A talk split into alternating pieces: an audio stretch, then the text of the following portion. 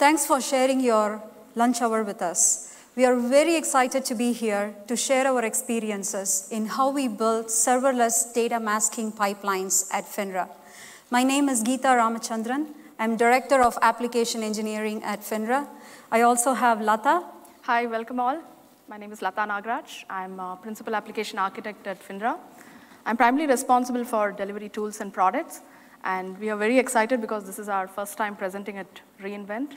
So Geeta will start the session. I will join a bit later to dive into more uh, details of uh, the solution. Okay, let's get into today's agenda. We will begin with an introduction to FINRA, then set the context in terms of use cases and challenges in this space, and then dive deep into the solution We'll look at the architecture of the solution and then see the solution in action in a demo. Finally, we will discuss metrics and the impact we saw in using the solution and wrap up with future roadmap items and the open source projects. So what to expect from this session?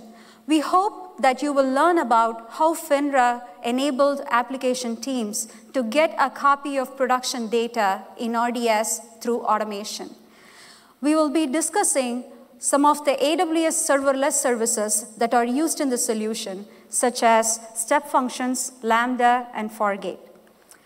You will also learn about why data obfuscation is necessary and the considerations and best practices to keep in mind when implementing data obfuscation. Finally, we will discuss the security controls that are built into the solution to protect the sensitive data and to meet the needs of compliance. For those of you who don't know about FINRA, FINRA stands for Financial Industry Regulatory Authority. We regulate and monitor the brokerage industry and the stock markets in US. Our purpose is to protect investors and to promote market integrity. We want to ensure that the markets operate in a fair and orderly manner so that the investors feel safe and protected when they are investing their hard-earned money in the market. So we surveil the market events for fraud, insider trading, and manipulation, and then go after the wrongdoers. We oversee 99% of equities market and majority of options market. In terms of the volume that we deal with, we regulate 12 different stock market exchanges in US. We monitor 3,800 broker-dealer firms, and we oversee 634,000 broker-dealer representatives. FINRA is a big data processing company. We ingest up to 155 billion transactions in a single day. In doing so, we spin about 50,000 compute nodes to ingest and process this volume of data. When we reconstruct the market events for our surveillance needs to analyze the data, it gets to about trillions of edges and nodes that we need to look at and analyze. FINRA manages approximately 30 petabytes of data in storage. Overall, we have 150 different applications that are running in AWS that help us perform our regulatory functions. So let's set the context in terms of understanding why we need data masking pipelines. The primary purpose for data masking is when production data that has sensitive information, like PCI or PII, needs to be copied to another environment that is not as restricted, as controlled like production. So you might wonder, why do I need to copy production data to other environments? Let's look at some of the use cases that drive the need to have production data copied to lower environments. First, production data is required in research and analysis, where analysis functions would be to identify gaps in the data and normalize the data for any downstream services like ETL and analytics. Next, production data is highly useful in coming up with design strategies and implementation approach when designing an application or a solution. A major use case in production data is in testing, where the data is usually supplemented with test data in lower environments to validate a functionality of an application or measure the reliability of the infrastructure, or benchmark the performance of the system itself. Production data is also used in user acceptance testing. Having to test with production quality data in lower environments enables for early detection of issues and defects. Production data is also used in demo and training environments to train internal and external users. Finally, security is engaged throughout all of these use cases when the production data has to be copied and used in all of these different accounts or environments in a secure and compliant manner. So let's take a look at some of the challenges we face when implementing production data copy. In terms of security, the most critical aspect is how to handle sensitive data. The sensitivity of the data, depending on the type of the data set, we need to enforce compliance of certain regulations and policies to meet when copying that sensitive data to other environments. Also, the entire process have to be traceable and auditable in terms of who copied the data, when it got copied, and where it got copied to. Next, there are set of operational challenges in terms of the data volume itself that needed to be copied and the number of target environments that the data needed to be copied to. As we saw in use cases, we had multiple different environments that production data is required to be at, like analysis, development, testing, and training. So these are set of operational challenges that we face when operationalizing production data copy. Finally, there are pr productivity-related challenges. In FINRA, we used to have a fairly manual process where the development teams would create tickets and requests to operations team and security team when they need to get a copy of production data. Now, these central teams would review these requests and go and execute certain semi-automated scripts in a manual way. The whole process takes about few days. So the development teams cannot get their production data copied in a timely manner and a more frequent basis due to the lack of automation and also the whole turnaround time. So that's the challenge on the production team, on the development teams. Now the central teams like operations and security teams also they face challenges because they were not able to scale to meet the needs of multiple different development teams and also the volume of the data. So these are some of the challenges that we face when implementing and operationalizing production data copy. Since handling the sensitive data is the critical aspect of the challenge and that's the core topic of our talk, let's dig deep into how to handle sensitive data challenge itself. The safest way to handle sensitive data is to not have it in the first place, right? Okay, so the goal is to obfuscate the sensitive data. What do I mean by data obfuscation? It is a process of sanitizing the data and anonymizing it to an extent where the data itself loses its original value or meaning at the end of obfuscation. Now, when we do this, we want to keep in mind that the structure and the format of the data itself is kept intact so that any downstream application component or a database component that uses this data or consumes this data continues to work as expected. For example, if you have an account number field that has six digits, when you obfuscate, you want to retain the same six digit and only numerical fields. You do not want to create a 20 uh, character of alphanumeric in that value because that's going to break the database queries or the applications that are going to consume this data. So it's important to obfuscate, but also retain the structure and format of the data. So let's take a look at the overall data obfuscation process. The production data is in production AWS account, and you make a copy of this production data to a data staging environment in a data staging account.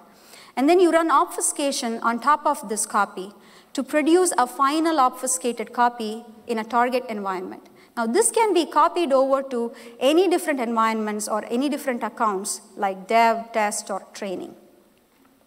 So the benefits of using data obfuscation is that the data is masked and obfuscated at rest so that it's following one of the security's best practice of not storing any sensitive information in lower environment, and hence it's reduced risk.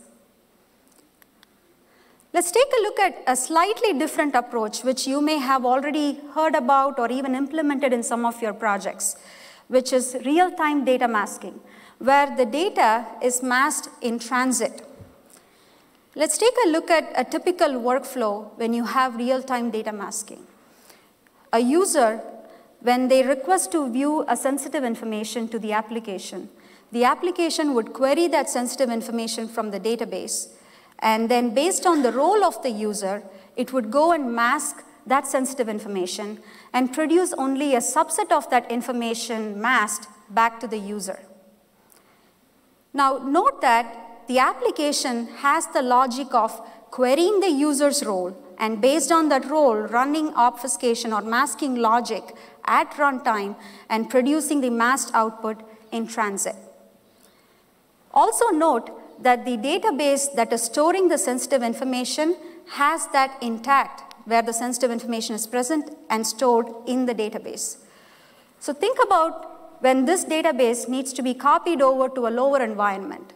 You still need to consider to have an obfuscation strategy in place when copying these data. Why? Because the same user roles that is available in production, the same user personas may not exist in all of these different lower environments. Also, the access controls and the access management that are set in stone for the production account may not be exactly the same in all the lower environments. And typically, the lower environments are much less restricted compared to production. So even though you have a solution in place that does real-time data masking in, for your production environment, you need to have a solution in place to obfuscate the data at rest when copying it to lower environments. So with these challenges in mind, let's take a look at the solution that we have come up with that addresses these challenges and also to meet the requirements of the use cases. So I want to describe the design considerations that we kept in mind when we evaluated and before implementing the solution.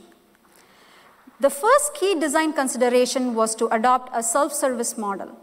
This is to enable and make the development and the database admin teams to be more productive so that they will be able to leverage the solution and copy any data to any target account at any time. So copy anytime and make it into a self-service model was one of our key design considerations. As with the flexibility of providing a self-service model and a copy anytime feature, it's very important for us to consider building in security controls into the solution itself, where the access management in terms of IAM roles or network access in terms of security groups, or even encrypting the database and the snapshots using KMS keys were, were, were very key design considerations that we had to keep in mind. Finally, the production data that needed to be desensitized is, is critical aspect, and we chose to go with data obfuscation as our approach, which obfuscates the data at rest. As with any automation model, we want to make this into an end-to-end -end automation solution so that the development teams are able to integrate and use this solution into their existing workflow in terms of a one-click pipeline. Finally, the solution, we wanted uh, to make it into a lightweight and a cost-efficient approach. Hence, we centered it around serverless services. So given these design considerations, the solution that we came up with is MaskCopy. It's a data obfuscation framework. It obfuscates snapshots from production and copies to lower environments. It's built on top of AWS serverless services, such as step functions, Lambda, and Fargate. MaskCopy's execution is driven by AWS step functions. Step functions is an orchestration service that allows you to uh, coordinate multiple microservices based on visual workflows. Again, you can define these step functions as a state machine, so you have a lot of control and flexibility in place.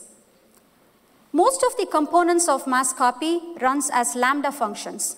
As many of you may already know, lambda functions are, uh, is a compute service that lets you to run code without having to manage the underlying servers. Finally, MaskCopy uses AWS Fargate service to run the data obfuscation workloads. Fargate is very similar to Lambda. It's a container service that lets you to run containers without having to manage the infrastructure. If you have been to the keynote yesterday, Fargate has got a huge amount of attention. So, uh, you know, we are in line with all of the serverless services that uh, are provided with, from AWS. Let's take a look at the workflow using MaskCopy. The data is in production account in terms of an RDS instance, and the data is stored in a snapshot. The developer or the development team who needs to get this data copied to a lower environment provides the data obfuscation scripts. And a SecOps admin, which is from a security team, would review these obfuscation scripts. And based on the review process, which is integrated in the workflow itself, the scripts are submitted to a MaskCopy's automation pipeline, which runs in a data staging account or an environment where MaskCopy would take this production snapshot, creates a transient production snapshot copy, and runs the obfuscation scripts on the transient copy to produce an obfuscated snapshot. Now, this final obfuscated snapshot does not have any sensitive information like PCI or PII, and it is safe to share that obfuscated snapshot and copy to any target account or environment like development, testing, and training. Once the snapshot is copied to these environments, now the MaskCopy's automation pipeline can create an existing, uh, can create a new RDS instance using that snapshot or restore an existing RDS instance from this new snapshot. There we go. You already have the RDS instance with production data but obfuscated, which is safe in all of these different accounts, and the development teams can start connecting to this database and start using this data to meet their needs. Let's take a look at the data obfuscation script on what the developer will provide. Here is an example data obfuscation script. It's a command line interface where it's making a call to a command called obfuscate db and it's connecting to a database whose name is parameterized, and it's obfuscating the column birth date on the table employee. It's also setting the email address to a test email address. Now, underneath the obfuscate command is making a call to a third-party vendor products API that we use internally to run obfuscation algorithms. Now, you can choose to bring your own algorithm implementation of obfuscation, and we are going to talk about some of the considerations to make in the uh, rest of the session. Or you could use a pre-built tool or a vendor product that you might have at your enterprise. As we saw with data obfuscation, the whole solution and the process obfuscates the data at rest, and hence the reduced risk of low volume of sensitive data in storage in all the lower environments. Next, Lata is going to come up and talk about the architecture of the solution and also give a deep dive on and walkthrough of all the solution's features. Thank you, Geeta. That was a great way of setting the premise and leading the segue to architecture. So uh, you would be learning about how we went through and thought about the architecture uh, to uh, be, to meet the design requirements and challenges that Geeta was talking about. You'd also look at some uh, of the uh, data obfuscation principles, guiding principles that you can take away and apply when you're designing your obfuscation uh, scripts. And finally, we'll see all this come together with a demo. So let's start by looking at what's on the production account. So as Geeta was showing you, uh, it starts off by identifying the RDS instance and the corresponding snapshot, which could either be a manual snapshot or an automated snapshot that you intend to copy. And you could optionally also provide a parameter group. So parameter group is basically uh, the one that determines the settings that you apply on, a, on your RDS instance. And you could choose to use the same settings when you're running your obfuscation scripts on the transient RDS instance. and finally, the most important one, your obfuscation scripts itself. So you would have this staged on S3, and it is expected that uh, your application security team has reviewed it, and it is in accordance with the disk, uh, risk classification for your application. So you have all these input parameters, and once your uh, SecOps approves this, the scripts, then your IAM roles get set up with access to execute MaskCopy, which is a step function running on your uh, data staging environment. Um, so the IAM roles would uh, do the authentication. They get the execute permissions. And uh, MaskCopy itself is implemented as a step function, which is weaving a lot of microservices uh, I will not get into the details of every minute step, but we will look at some of the main ones. So it starts off by authorizing the caller. So it's not sufficient that you just have execute permissions uh, to kick off the step function. A mass copy still needs to make sure that the IAM role belongs to the application for which you're trying to copy the data. So authorization is done based upon the pre-signed URL of the calling IAM role. And once that is successful, MaskCopy would use its own IAM role to copy the data from your production environment. So the application's IAM role do not have any direct access to copy any of the snapshots. They have to go through MaskCopy, and MaskCopy would do a assume role, and then it would copy based on the authorization. All right, so let's assume authorization is successful. The next step is it shares the production snapshot onto your data staging environment, and then it copies it and re-encrypts it with the KMS key belonging to the data staging environment. And this results in a transient re-encrypted snapshot. And now we are ready to restore a transient RDS instance from the snapshot. So up until now, we just set up the premise, we have all the setup that we need, and we are ready to kick off our obfuscation process. So our Fargate task kicks in. It pulls the obfuscation scripts from your S3 bucket. It pulls the obfuscation containers from your ECR, Elastic Container Registry and it kicks off the obfuscation scripts on your transient RDS instance. so as you see, we use Lambda for most of our steps, but for running the obfuscation scripts, we are using a Fargate task. The reason being the obfuscation scripts itself could run longer based upon the size of data you're trying to obfuscate, and Lambda has an upper limit of 15 minutes, the max execution time. So Fargate was a better choice being a serverless containerized model for us to achieve the obfuscation goal. All right, so now we have obfuscation executed and the uh, RDS instance is now uh, ready and we take a final snapshot out of this, follow the same set of steps, we share it to the target account, copy it and re-encrypt it with the KMS key belonging to the target account. And finally, an obfuscated snapshot is available on your target account. And once we are done with the entire process, we clean up all the transient resources like your RDS instance and your um, snapshot. So we don't, uh, we make sure not to leave any trace of any production data on the data staging environment once we are done with the process. And then we send a notification on an SNS topic and or an SQS queue so that if you have any other downstream automation that needs to kick in after the obfuscation process is done, then it gives you a hook point to do that.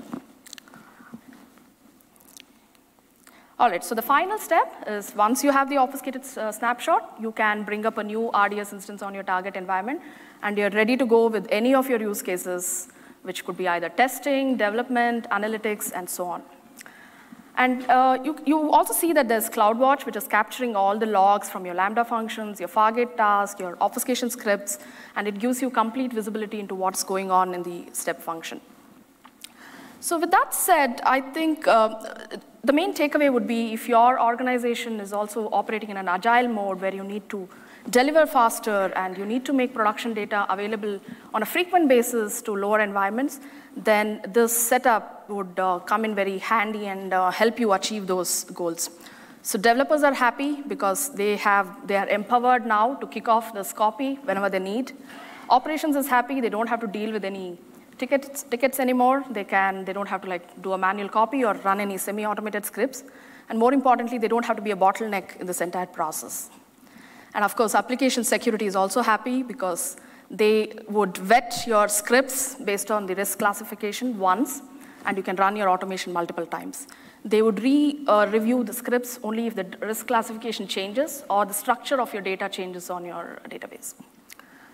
So with that said, um, I would like to zoom in a little more on the obfuscation containers. Uh, let's look at how we have it structured in FINRA. So we have a FINRA compliant base image, which extends from the Amazon Linux image, and it has all security and compliance baked into it. It also comes with certain common tools, like maybe your Boto3 libraries, your credential management tools, log configurations, so on, which can be used by other application containers. And now your obfuscation container extends from this uh, compliant base image, and you could bake in your own um, engine-specific uh, clients, uh, any third-party obfuscation tools, or any reusable obfuscation scripts itself. So we at FINRA have an image for Postgres and Oracle, but say, if there's an application which needs something more beyond this, or it wants to bake in its own obfuscation tool that it wants to use, or it might be a different engine altogether, then you can bring in your own container as well. So you can um, bake in whatever you need into this container, either by extending the base image, or if you're not doing so, you still want to make sure that it is secure and compliant before you plug it into uh, the ECR repository belonging to MaskCopy. And once it is available in the ECR repository that MaskCopy looks at, then it's the matter of providing this as an input parameter before you kick off your obfuscation process. And MaskCopy would make sure that it runs your scripts against this container that you're provided. All right, so we looked at architecture, we looked at um, obfuscation containers. Now let's look at some of the design principles or considerations that you want to be mindful of when you're designing your scripts. The first one is you want to make sure that your obfuscation is irreversible. So what that means is if somebody gets access to the um, obfuscated data, they should not be able to revert back to the original sensitive data from this obfuscated data. So this makes sure that it protects your data on the lower environment so that even if there is anybody unauthorized getting access to it, they wouldn't be able to get back to the original sensitive information. The second one is de-identification. So de-identification is a process by which you protect the confidentiality of individuals. And the goal is to use techniques and methods which would minimize the risk of uh, disclosing any of the identity-related information. So typically, or the best practice is to start by identifying certain parameters and uh, classify them as direct identifiers and indirect identifiers. Direct identifiers could be like name or any ID associated with the individual. Indirect could be um, something like demographics or nationality, things like that. So based on the classification, then you can choose the appropriate techniques that you want to apply for obfuscation. The third one is referential integrity. So what this means is if you have a primary key which is getting obfuscated, you want to make sure that any references to this primary key, basically the foreign key references for this, are also obfuscated consistently in the same fashion. So this is not true just for uh, within the same uh, data source. It, it is true even for like heterogeneous data sources as well. So maintaining referential integrity is one important consideration. All right, so the fourth one is the algorithms itself. You want to make sure that this is industry standard algorithm, even better if it is uh, NIST approved or recommended, and you also want to stay up to date with all the new emerging methods of obfuscation. The fourth one is FPE, which is uh, popularly known as format preserving encryption. So this is uh, where uh, you would want to ensure that the obfuscated data retains the same structure and format as the original sensitive data. Uh, so that any downstream applications that are using this data are not broken and the format and the structure remains same. And finally, uh, you want to still have the same realism of your production data, though you're replacing it with your uh, fictional values. So this, in summary, are some guiding principles which uh, we adhere to at um, FINRA, and you could use it as well in your um, scripts.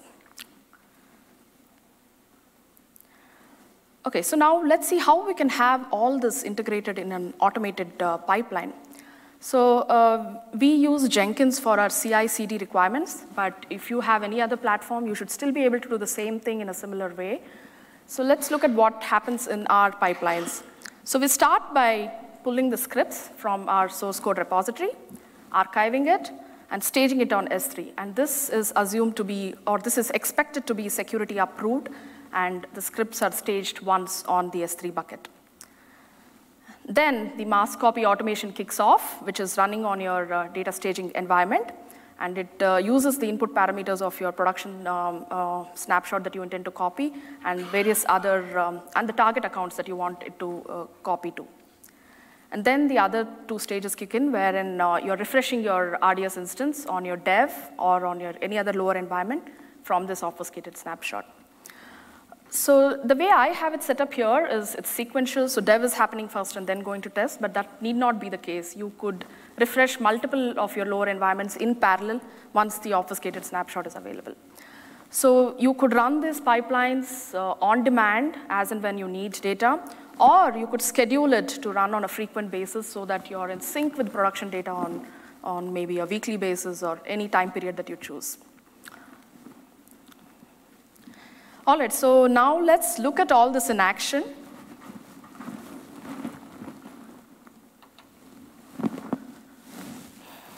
I really wish I could show you a live demo, but this entire process takes quite some time. So I have a recorded demo, and I will try my level best to match my commentary with what you see. Let's start. Okay, so we start off by looking at the production uh, RDS. I'm here on the production account and uh, this is my RDS instance. So let's go to maintenance and backup and look at um, what snapshots I got. So I'm going to pick the one that I want to copy over. So I see that there's one manual snapshot that was taken. So let's use that to copy over. um, I would want to also look at what configuration exists on my RDS instance. Uh, basically the parameter group and the options group. So this is an Oracle engine so it's using the default uh, options group and a default parameter group. So I'll use the same when I'm running the um, obfuscation. And let's look at how I can connect to this. Okay, so this is my endpoint and this is my port. All right, so we have uh, the connection details. I mean, this is a fictional prod database. Obviously, you, you won't be able to connect to a prod instance like this. Okay, so here I am connecting to my prod fictional database. And let's now look at what's it got. So it's got a simple, just one table, just for demo purposes, and it has certain fields. Uh, it's got like legal name, account number, and so on. Uh, let's look at what's the data in there, and what fields do we really care about to obfuscate. So I'm firing off my select uh, query here. Okay, so Let's assume that based on my risk classification, legal name, account number, and birth date are uh, sensitive, and I want to obfuscate those.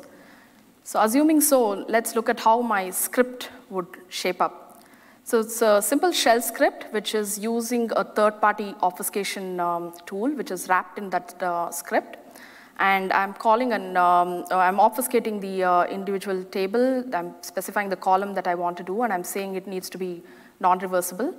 And similarly, I am uh, doing obfuscating the uh, other uh, two columns as well. So now I have my script ready. The next step is I need to submit it for review to uh, uh, application security.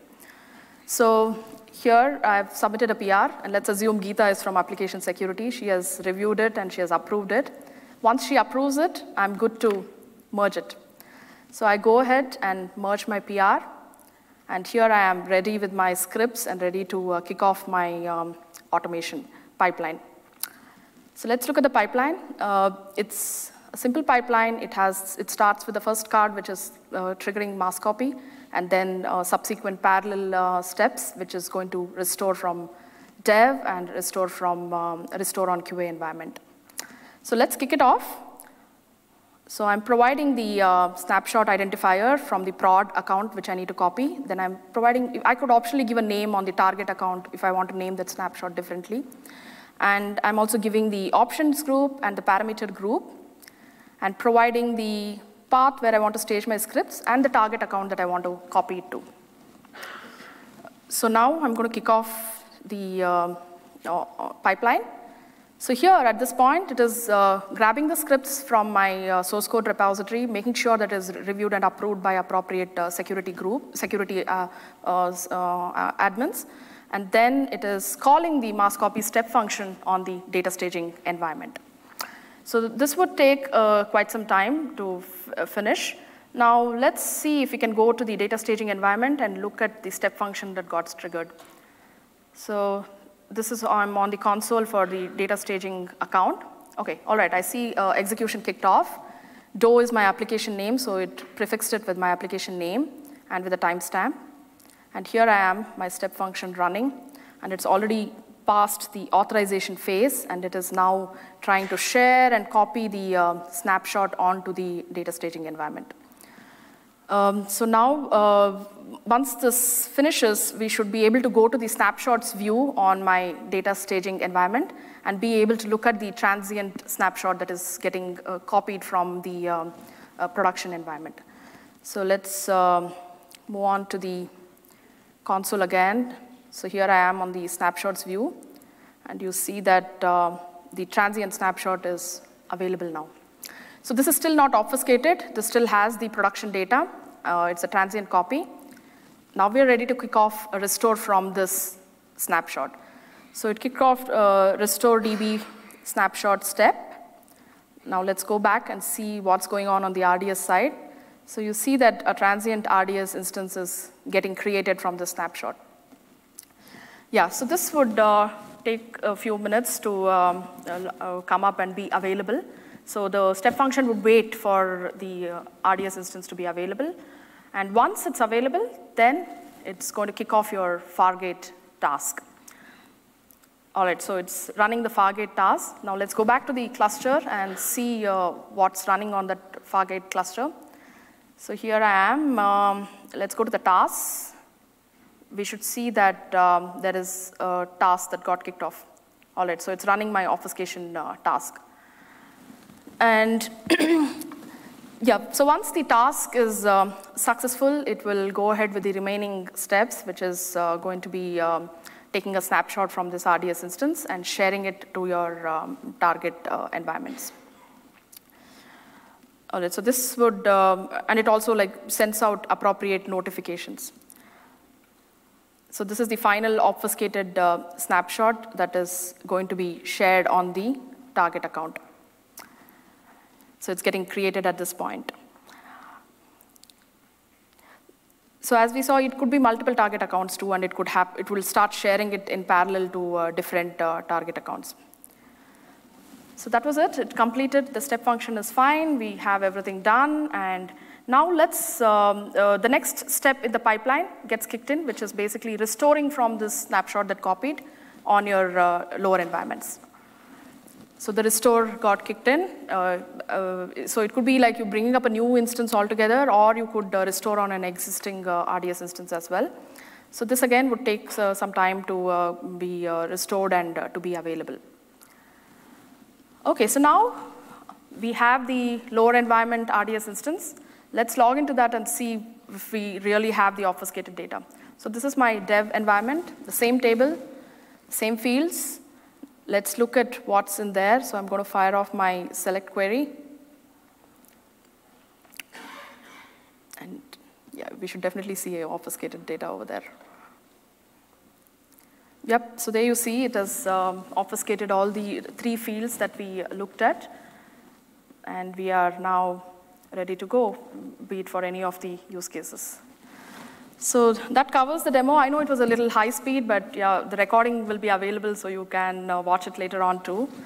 So let's moving back to the to the presentation. So just to re-emphasize some of the security controls that were seamlessly fitted into this uh, automation, uh, we have we saw the IAM roles, which is used to authenticate and authorize the caller. And also we saw that uh, application IAM roles would not have any direct access to any of your production snapshots or RDS instance. They have to go through MaskCopy if they want to copy any of the data. So we have IAM roles protecting with authentication and authorization. The second one is we are also protecting at the network layer. So the transient RDS instance, which is getting created on the data staging account, has security group applied on it, which acts as a virtual firewall rule and only allows inbound access from the uh, Fargate task, the MaskCopy's obfuscation task. Applications wouldn't be able to connect directly to it. There's no uh, uh, inbound rule from any of the applications. Next, uh, we saw that uh, the security uh, team would approve the obfuscation scripts based on the risk categorization. And the pipeline execution is also indirectly authorized by your SecOps admin because it checks whether the approvals are in place before kicking off the automation. The fourth one is credentials. So any user accounts or application accounts that exist on your production snapshot will be reset by MaskCopy when it is making a copy onto your uh, target accounts. So none of these credentials would get passed on as is to any of your lower environments. And also the application roles do not have access to any of the, um, to the master uh, credential that will be used when you're launching your transient RDS instance. And finally, the RDS itself is encrypted using KMS key, and uh, this is uh, the KMS key belonging to the account and region. So that's the reason when we copied cross account, we uh, re-encrypt it with the KMS key of uh, the specific target account. So this is in summary the five uh, security controls we have in place. And then um, the operations and governance aspect. So there's complete auditability because your pipelines have a trace of who executed the copy, by who approved it, when was it done. So there's a complete audit trail of when a certain production data was copied. And there is complete traceability in terms of uh, CloudWatch logs, which gives you insights into the specific details of what happened. And also the step function execution history gives you details, a visual detail of uh, all the different steps that were executed. And the last one is all this is centrally managed in a data staging account, and uh, only obfuscated data gets out of this account. So it is uh, easy to manage and lean. So with that, I will uh, call over Geeta here. She is going to walk you through some metrics and also discuss about certain uh, future roadmap items that we have. Thanks, Lata. That was an awesome demo and a great walkthrough of all the features that MaskCopy offers. Don't you agree? Yeah. Thank you. Let's take a look at the, some of the metrics we saw since we deployed the solution in FINRA accounts. After we deployed the service as a centrally managed solution, many application teams started to onboard to the solution and started using it for their daily needs. So the total number of executions in the last few months for MaskCopy rose to about more than 200 times. The max volume of data that MaskCopy copied and obfuscated in a single execution was about 1,500 gigs of database size. Finally, the overall turnaround time for MaskCopy solution itself was in few hours compared to days previously. So this allowed us to scale to meet the needs of multiple different development teams and also multiple different database types. So in terms of impact that we saw in using the solution across the enterprise, first, it's cost efficient. As you saw in the architecture and the demo, almost all the resources that MaskCopy either created or was running from were all short-lived and all the transient resources gets cleaned up at the end of the execution, irrespective of whether the execution was successful or was failure. And also, there are no long-running servers. So just to give an example for the overall cost of running MaskCopy on an average size database, let's say 500 gigs, the cost was about $1 where the cost for running the step functions, lambda or fargate, was extremely minimal in terms of like 0.005 cents. And majority of the cost went in creating the transient RDS resources like the transient RDS instance and the snapshot. Next, in terms of operations, because MaskCopy runs as serverless, you do not have to manage any servers that runs uh, MaskCopy itself. So there are no AMI upgrades or maintenance for patching and compliance that you need to manage. And MaskCopy is deployed as a centralized server. So if your application team from your enterprise wants to take advantage of the solution, they do not have to consider an installation or a deployment or maintenance of that solution itself to meet their needs. All they need to do is onboard to the solution and start using it. Next, pluggability. Because MaskCopy runs as step functions, you could pretty much plug into any AWS service that step functions integrates to, like SNS, SQS, or as recently announced like last week, EMRs. The next aspect for MaskCopy is bringing your own obfuscation container.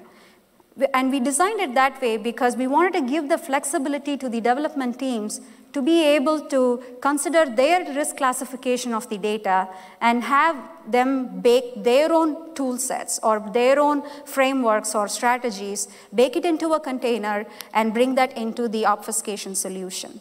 So it's pretty much a data obfuscation tool agnostic solution. Future looks very exciting for us. As you see, the current mass, copy uh, looks at the RDS instances. And as we are looking to move to serverless type databases like Aurora RDS and DynamoDB, we wanted to extend the support for MaskCopy to use to leverage data coming from these database services as well. Next, as Lata mentioned about the security controls that are built into the solution, we wanted to bring in an observability or a mode of visualization of how these security controls are operating within the solution so that you get a single pane of view in terms of all of these security controls in action. Next, the exciting part. Super thrilled to announce that MaskCopy is open sourced. If you go to GitHub in FINRA OS slash MaskCopy, it's available as an open source project. So whatever we covered throughout in this session is already available to you to go check out and see if it makes sense to adopt this in your organization and to meet your data masking needs. This provides a great deal of documentation in terms of getting started and also how to set up your AWS accounts in terms of the roles, security groups, and all the dependencies. MaskCopy can be easily deployed by a single click CloudFormation deployment. So you have these CloudFormation templates that you can take and go and deploy it into your organization's environments and accounts. So please go check out and watch this GitHub space for our new updates and new releases that we make.